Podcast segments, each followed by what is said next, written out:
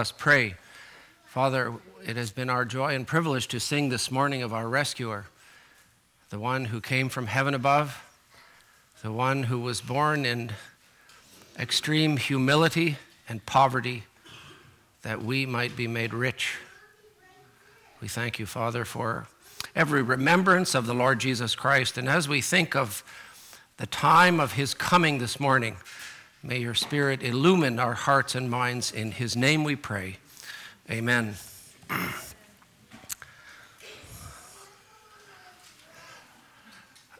I, I noticed that one of the young ladies in the front looked in the middle here.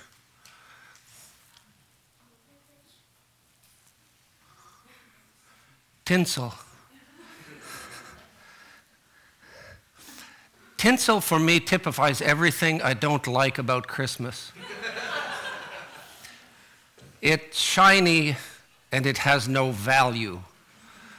It's sparkly and it has static electricity that makes it stick to your clothes. It's hard to clean up after when you take the tree down.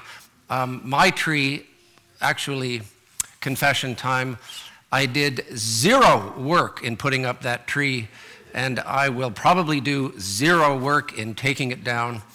And it has no tinsel because my wife also has decided that tinsel is more trouble than it's worth. And this stuff, you know, it, it speaks to me of how insubstantial, how lacking in substance the world's concept of Christmas is. The insubstantial nature of their understanding of Christmas is all contained in me, for me in my mind, and those kinds of things. Those kinds of things. so I'm sorry to tell you that. I, I don't like to put a, a wet blanket or, you know, rain on people's Christmas parade, but perhaps you have felt the same thing. Perhaps you have, as a believer who worships the Lord Jesus Christ, you have listened or not to music in Walmart and you have seen all kinds of decorations, and then more recently, you get emails about, at my work, we're going to have a carol sing. Now, that's because they've removed Christmas from as many places as they can possibly remove it from. So we're not singing Christmas carols, we're singing carols. And in various settings, as you may have seen, the Christ and Christmas has been removed deliberately, consciously, seemingly fairly thoroughly from the entire vocabulary of this time of year, which is absurd. Without the Lord Jesus Christ, there is no Christmas. That is quite obvious. This morning, in fact, we thought about this child and there is that lovely melody that we'll sing later as a closing hymn, sometimes attributed to King Henry VIII, the melody known as Greensleeves. And it asks this very, very important question What child is this indeed? What child is this? The way in which various people cross paths with the Lord Jesus Christ is a wonderful thing to study and to think about as you read the accounts of the four Gospels. And very interestingly, it begins at his birth. You can find hours of sermons on the internet, some of them quite good, on just the interaction of the Magi and where they came from and who they might have been and how they worshiped and what they brought. You can find people speaking about the shepherds. You can find people speaking about the angels. You can find many aspects of this all around someone who has not taken a step yet, all around a baby. What? Did you ever think of that? What child is this? That should cause this kind of uh, holy kerfuffle. This holy child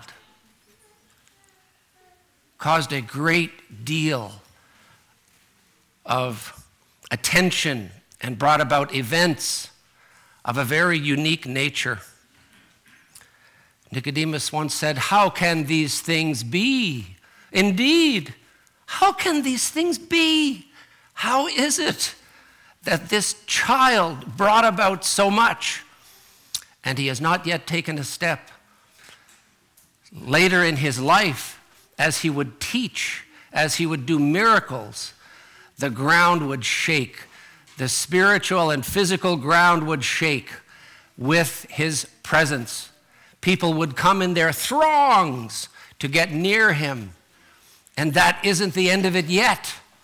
Who is this man? Who was this child? It's a very good question. If you were to go out on the street and um, maybe ask people in the Micmac Mall um, who was the emperor of Rome at the time of Jesus' birth? I don't know that one in a hundred people would answer that question correctly. And who was the emperor that followed him? That the, the Sea of Galilee is named after, the Sea of Tiberias. The great nephew and adopted son of Julius Caesar was Octavius. And then you have Tiberius. And then you have briefly an awful man named Caligula. And then you have Claudius. And then as you get to the end of the book of Acts, you have Nero. This string of Roman emperors who controlled the known Western world. Does anybody know their names anymore? they controlled the Western world. Vast armies were at their disposal and vast riches.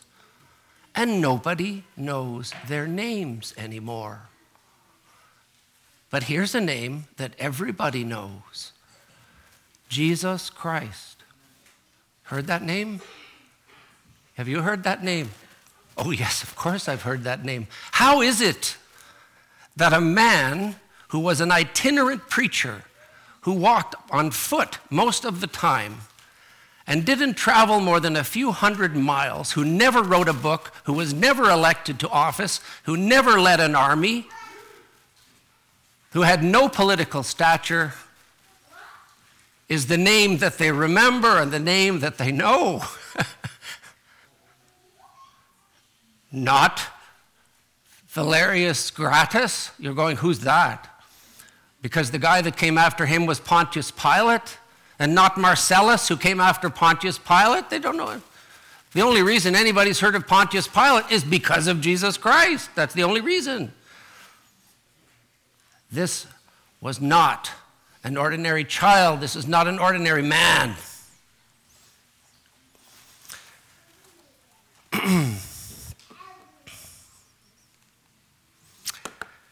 Alexander Whyte, the Scottish divine, suggests that, you know, there was a man named Joseph, and his heart and mind were in a state of agony. And his betrothed was pregnant.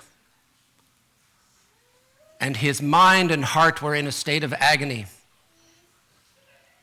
And we read in Luke that Gabriel had explained things to her and that her cousin Elizabeth was pregnant and she left Nazareth and went to the hill country of Judea, ostensibly Hebron, where Zacharias and Elizabeth lived, leaving Joseph behind in Nazareth to do his work, his daily work, with a heavy heart.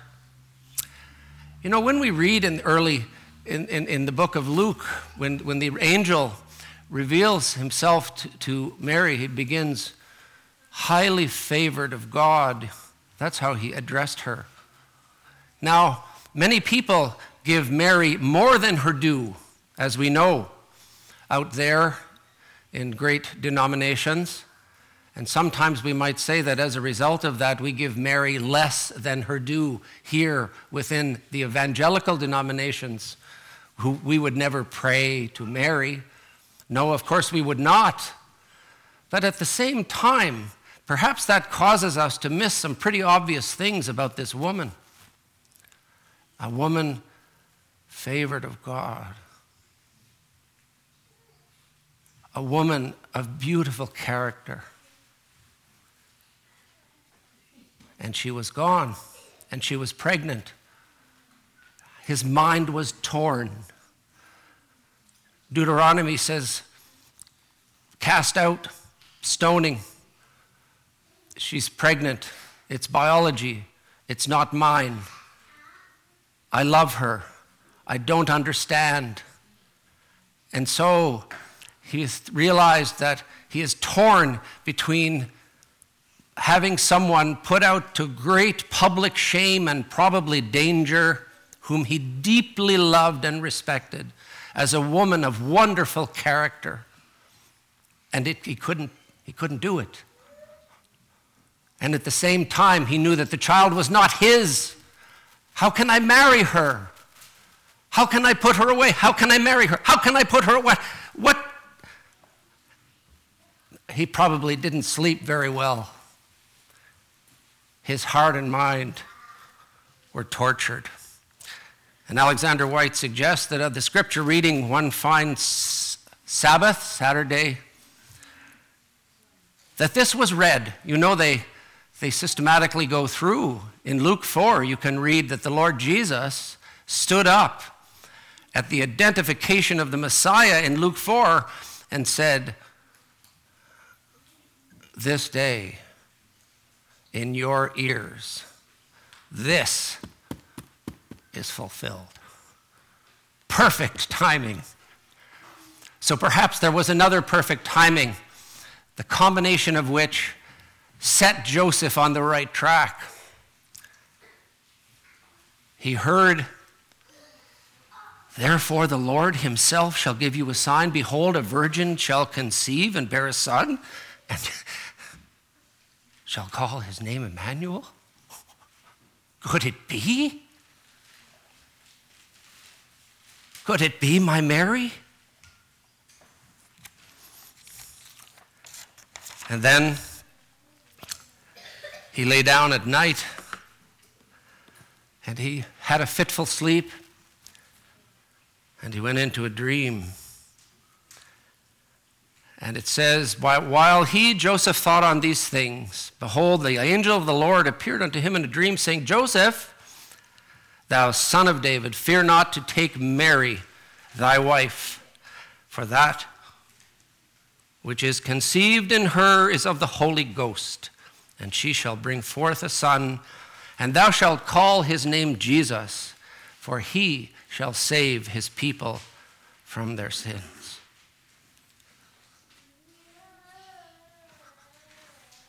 And he knew, he knew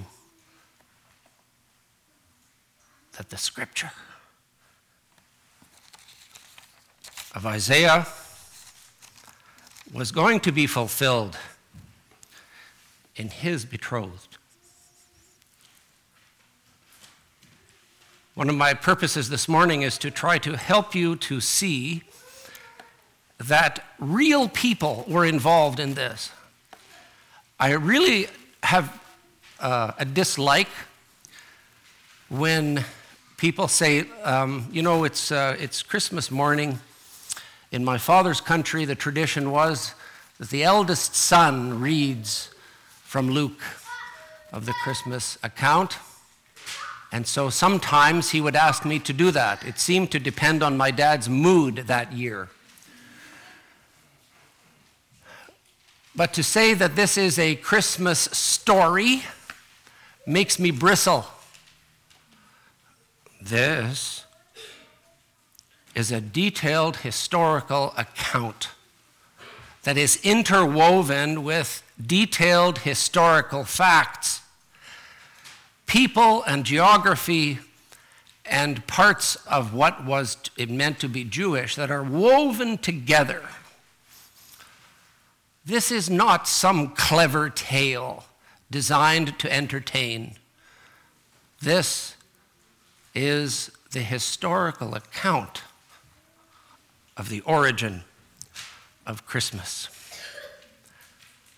And so I alluded to what had already happened, and that was that the angel Gabriel had said to Mary, You are going to have a child, and your cousin is also is already pregnant. Let's read this. And the angel came in unto her, Mary, and said, Hail, thou who art highly favored. The Lord is with thee. Blessed art thou among women. And when she saw him, she was troubled at his saying, and cast her mind what manner of salutation this should be. And the angel said to her, Fear not, Mary, for thou hast found favor with God, and behold, thou shalt conceive in thy womb and bring forth a son, and shall call his name Jesus. He shall be great, and shall be called the Son of the Highest. And the Lord God shall give unto him the throne of his father David. The it's interesting to look at the, the, the, the, words that describe this very real person. Mary is a very real person. Joseph was a very real man. And this woman, this very godly woman, is contacted, as it were. An angel appears to her and communicates to her, and she is troubled or perplexed. And the idea within that troubling, it's the same word that's used in John with regard to the pool of Siloam and the troubling of the waters. If you throw a stone into a quiet pool, you see the ripples go out to the edge of the pool and bounce back. And then you get different interesting interference patterns. I'm retiring on Saturday. I don't have to think about them anymore. And that, and the, the word that is used in engineering is perturbation. When you perturb, and then there is the propagation of the small solitons, the, the, the oscillatory waves. And her inner person, between her mind and her emotions, what to make of this? My mind is trying to process it. I'm having an emotional reaction that affects my mind. Reflecting back on my emotions, it has this sense. And then it caused her to cast in her mind. A good way of expressing that is to try to synthesize, to, to, to throw together, to put together, to try to synthesize what's happening. We'll see that this person, this Mary, she was that kind of person.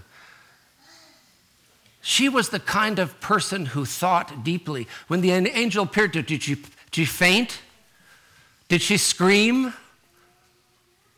She had a deep inward reaction and began to process, to try to process and to take in the information that the angel provided to her. She did not become hysterical, she did not swoon she thought. And we read this about the Messiah, and he shall reign over the house of Jacob forever, and of his kingdom there shall be no end.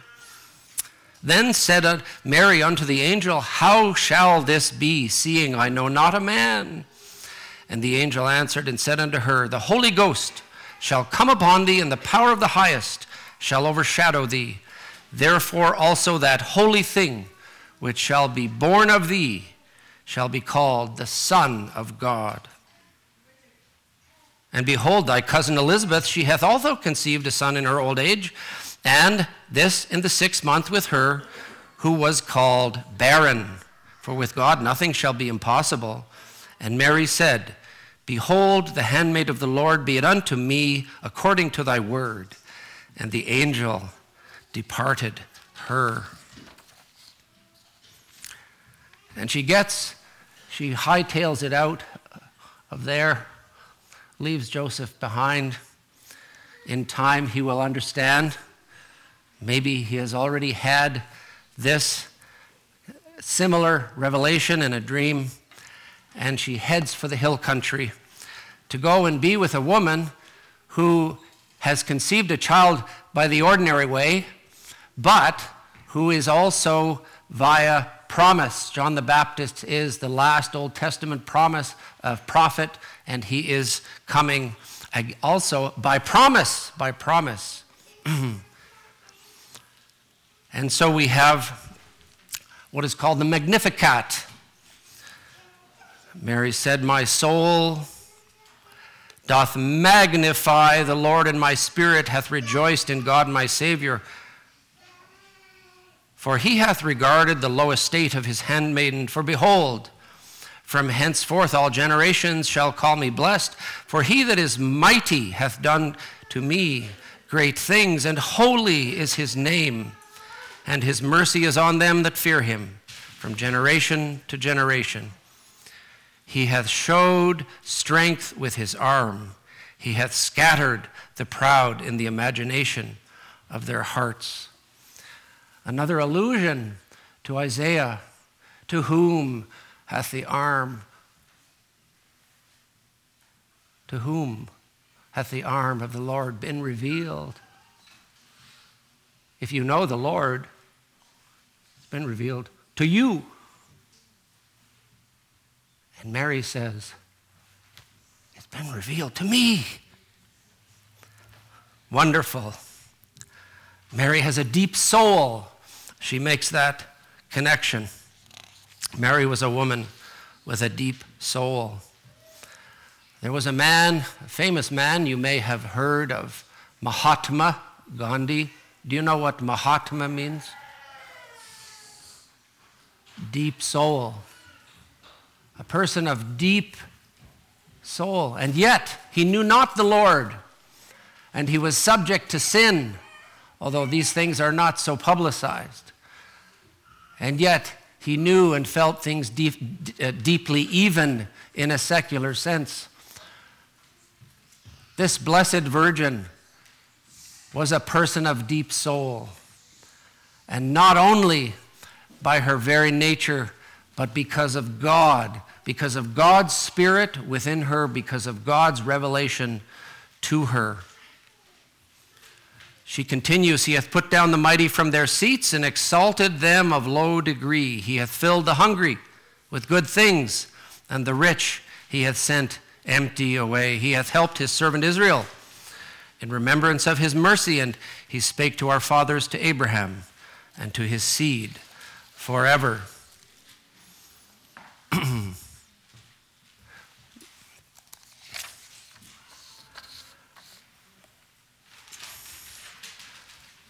we have the verse in which it says, But Mary kept all these things, pondering them in her heart. Darby says, kept these things in her mind, pondering them in her heart. Putting things together, as I was saying, synthesizing things, allowing the Spirit of God to minister her, to her to give her strength for what was coming. And this was her character.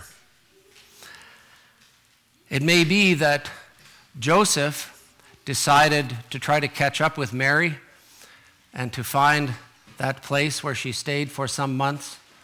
It may be that that priest, Zacharias, reaffirmed their betrothal and that there was a happy reunion and that he brought her back to Galilee, but no sooner had he brought her back that the Emperor Augustus said, There's going to be a census. And so he had to return to the place of his origins, which was Bethlehem.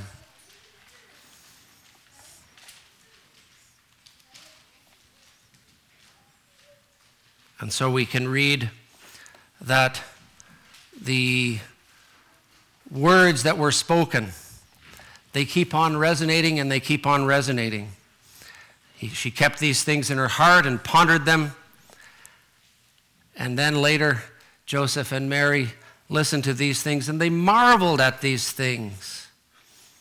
And some 12 years later, it says, And Jesus went down with them, to, came to Nazareth, and was subject to them. But his mother kept all these things in her heart. And you will remember how that happened and why that happened. Because he was teaching the teachers of the law. And they were amazed at what he knew. They were amazed at his wisdom and his insight. And he was 12 years old. And he became separated from his parents for a short time, and then they went back and they found him in the temple. And again, Mary treasured these things in her heart.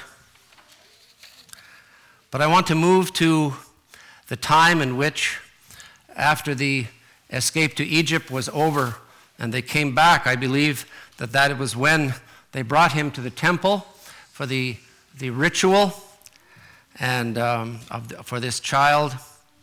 Uh, some say that it is a 40 day wait before the circumcision. I wonder whether there was a man that we know about and read about. His name is Simeon. He's a righteous man. And I wonder whether, in like manner, he was considering Isaiah.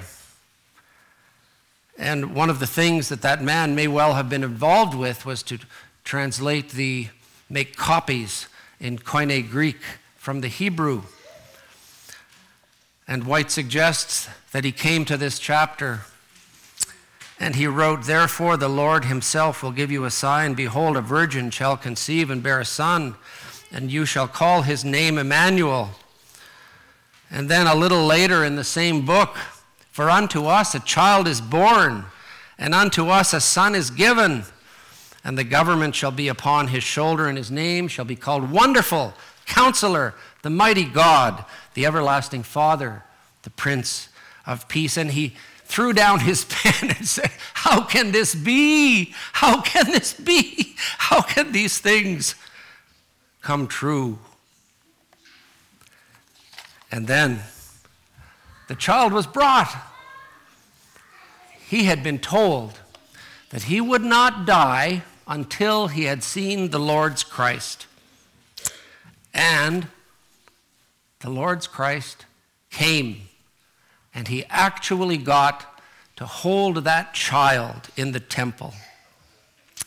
And it says, Then he took him up in his arms and blessed God and said, Lord, now lettest thou thy servant depart in peace according to thy word, for mine eyes have seen thy salvation, which thou hast prepared before the face of all people, a light to lighten the Gentiles and the glory of thy people Israel.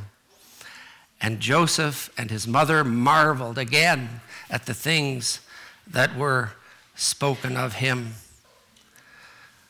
Mary's hymn, the first hymn of the New Testament, the last psalm of the Old Testament, is called the Magnificat.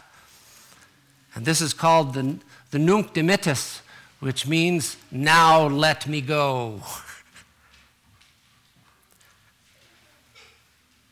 This man had been given this promise. He held this child. He knew who it was. And he said, Now let me go. What had he seen? What was the key word? What is the key word? Salvation. 30, verse 30. My eyes have seen thy salvation. Now, did Simeon understand all of the different aspects of this word, of the salvation that Jesus Christ would be bringing? Well, he would have some understanding if he understood Isaiah 53 and how the lamb would be given and how there would be one who was pierced if he understood those things, he would have some inkling of the result, the end point of the result of this person. But this key word is the same key word for you. It is the same key word for me salvation. It's all about salvation. It says, And Simeon blessed them and said unto Mary his mother, Behold, this child is set for the fall and rising again of many in Israel, and for, so- and for a sign which shall be spoken against, yea, a sword shall pierce through thine own soul also. This morning at the breaking of bread, we were reminded of that and how Mary would stand at a short distance from the cross and witness her dying son there on that cross with nails through his hands and feet, with a crown of thorns, in between two criminals, enduring the death, the execution of a criminal. And then Simeon says, The thoughts of many hearts will be revealed. Well, that's a wonderful statement right there. What are the thoughts of your heart in connection with salvation? What child is this at this juncture in these Gospels? The gospel account, the gospel history, the life of Christ, which would end in his death but lead to his resurrection, is only beginning. What do you make of these things? What child is this? What is this salvation? This is the key thing. I really don't know how anyone can decide that these things are some kind of cleverly fabricated tales, as one of the writers of the epistle says. These are not cleverly fabricated tales. This is a historical account involving real people who had real feelings and who were confronted by angels of God and who came to know who Jesus Christ, Emmanuel, was in reality, who he really was. He was, as, the, as it says, Emmanuel. That's who he was God with us. All of these people, Herod the Great, Herod Archelaus, his half brother, Herod Antipater that Jesus stood in front of, and Herod Agrippa the first, and Herod Agrippa the second that Paul stood in front of. All these historical figures going from before the birth of Jesus to after the death of Paul. Does anybody remember their names or consider them to have been significant? Basically, the answer is no. But everybody remembers the name Jesus Christ. I managed to turn off the. Oh, it's the TV. Oh, it did a reset. Well, no matter. I want to tell you about something that Peter preached in Acts chapter 4. Peter had some interactions with angels. Joseph in your Bible had three interactions with angels. The first one to tell him the nature of his wife's pregnancy. The second one to tell him to flee to Egypt. The third one to tell him to go back because Herod was dead. And the fourth one must have been quite a, quite a thing. You know, if you have a dream and you see an angel, you, you might go, well, you wake up and uh, I'm pretty sure I saw an angel in my dream. Some dreams, of course, are very vivid. But as we know, when the shepherds and the magi came there around that stable,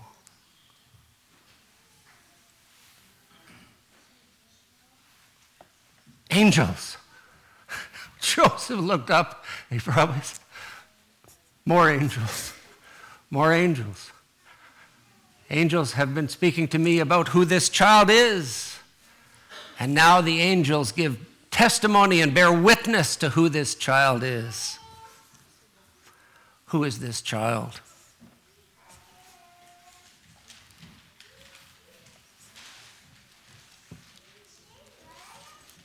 There it is.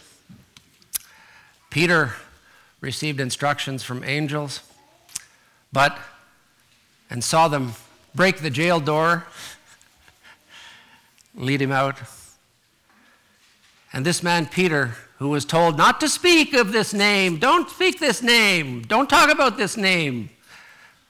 He said, Well, there's a thing about this name, because neither is there salvation in any other, for there is no other name under heaven given among men whereby we must be saved. This Lord Jesus Christ of Nazareth is Emmanuel. He is the reason for Christmas.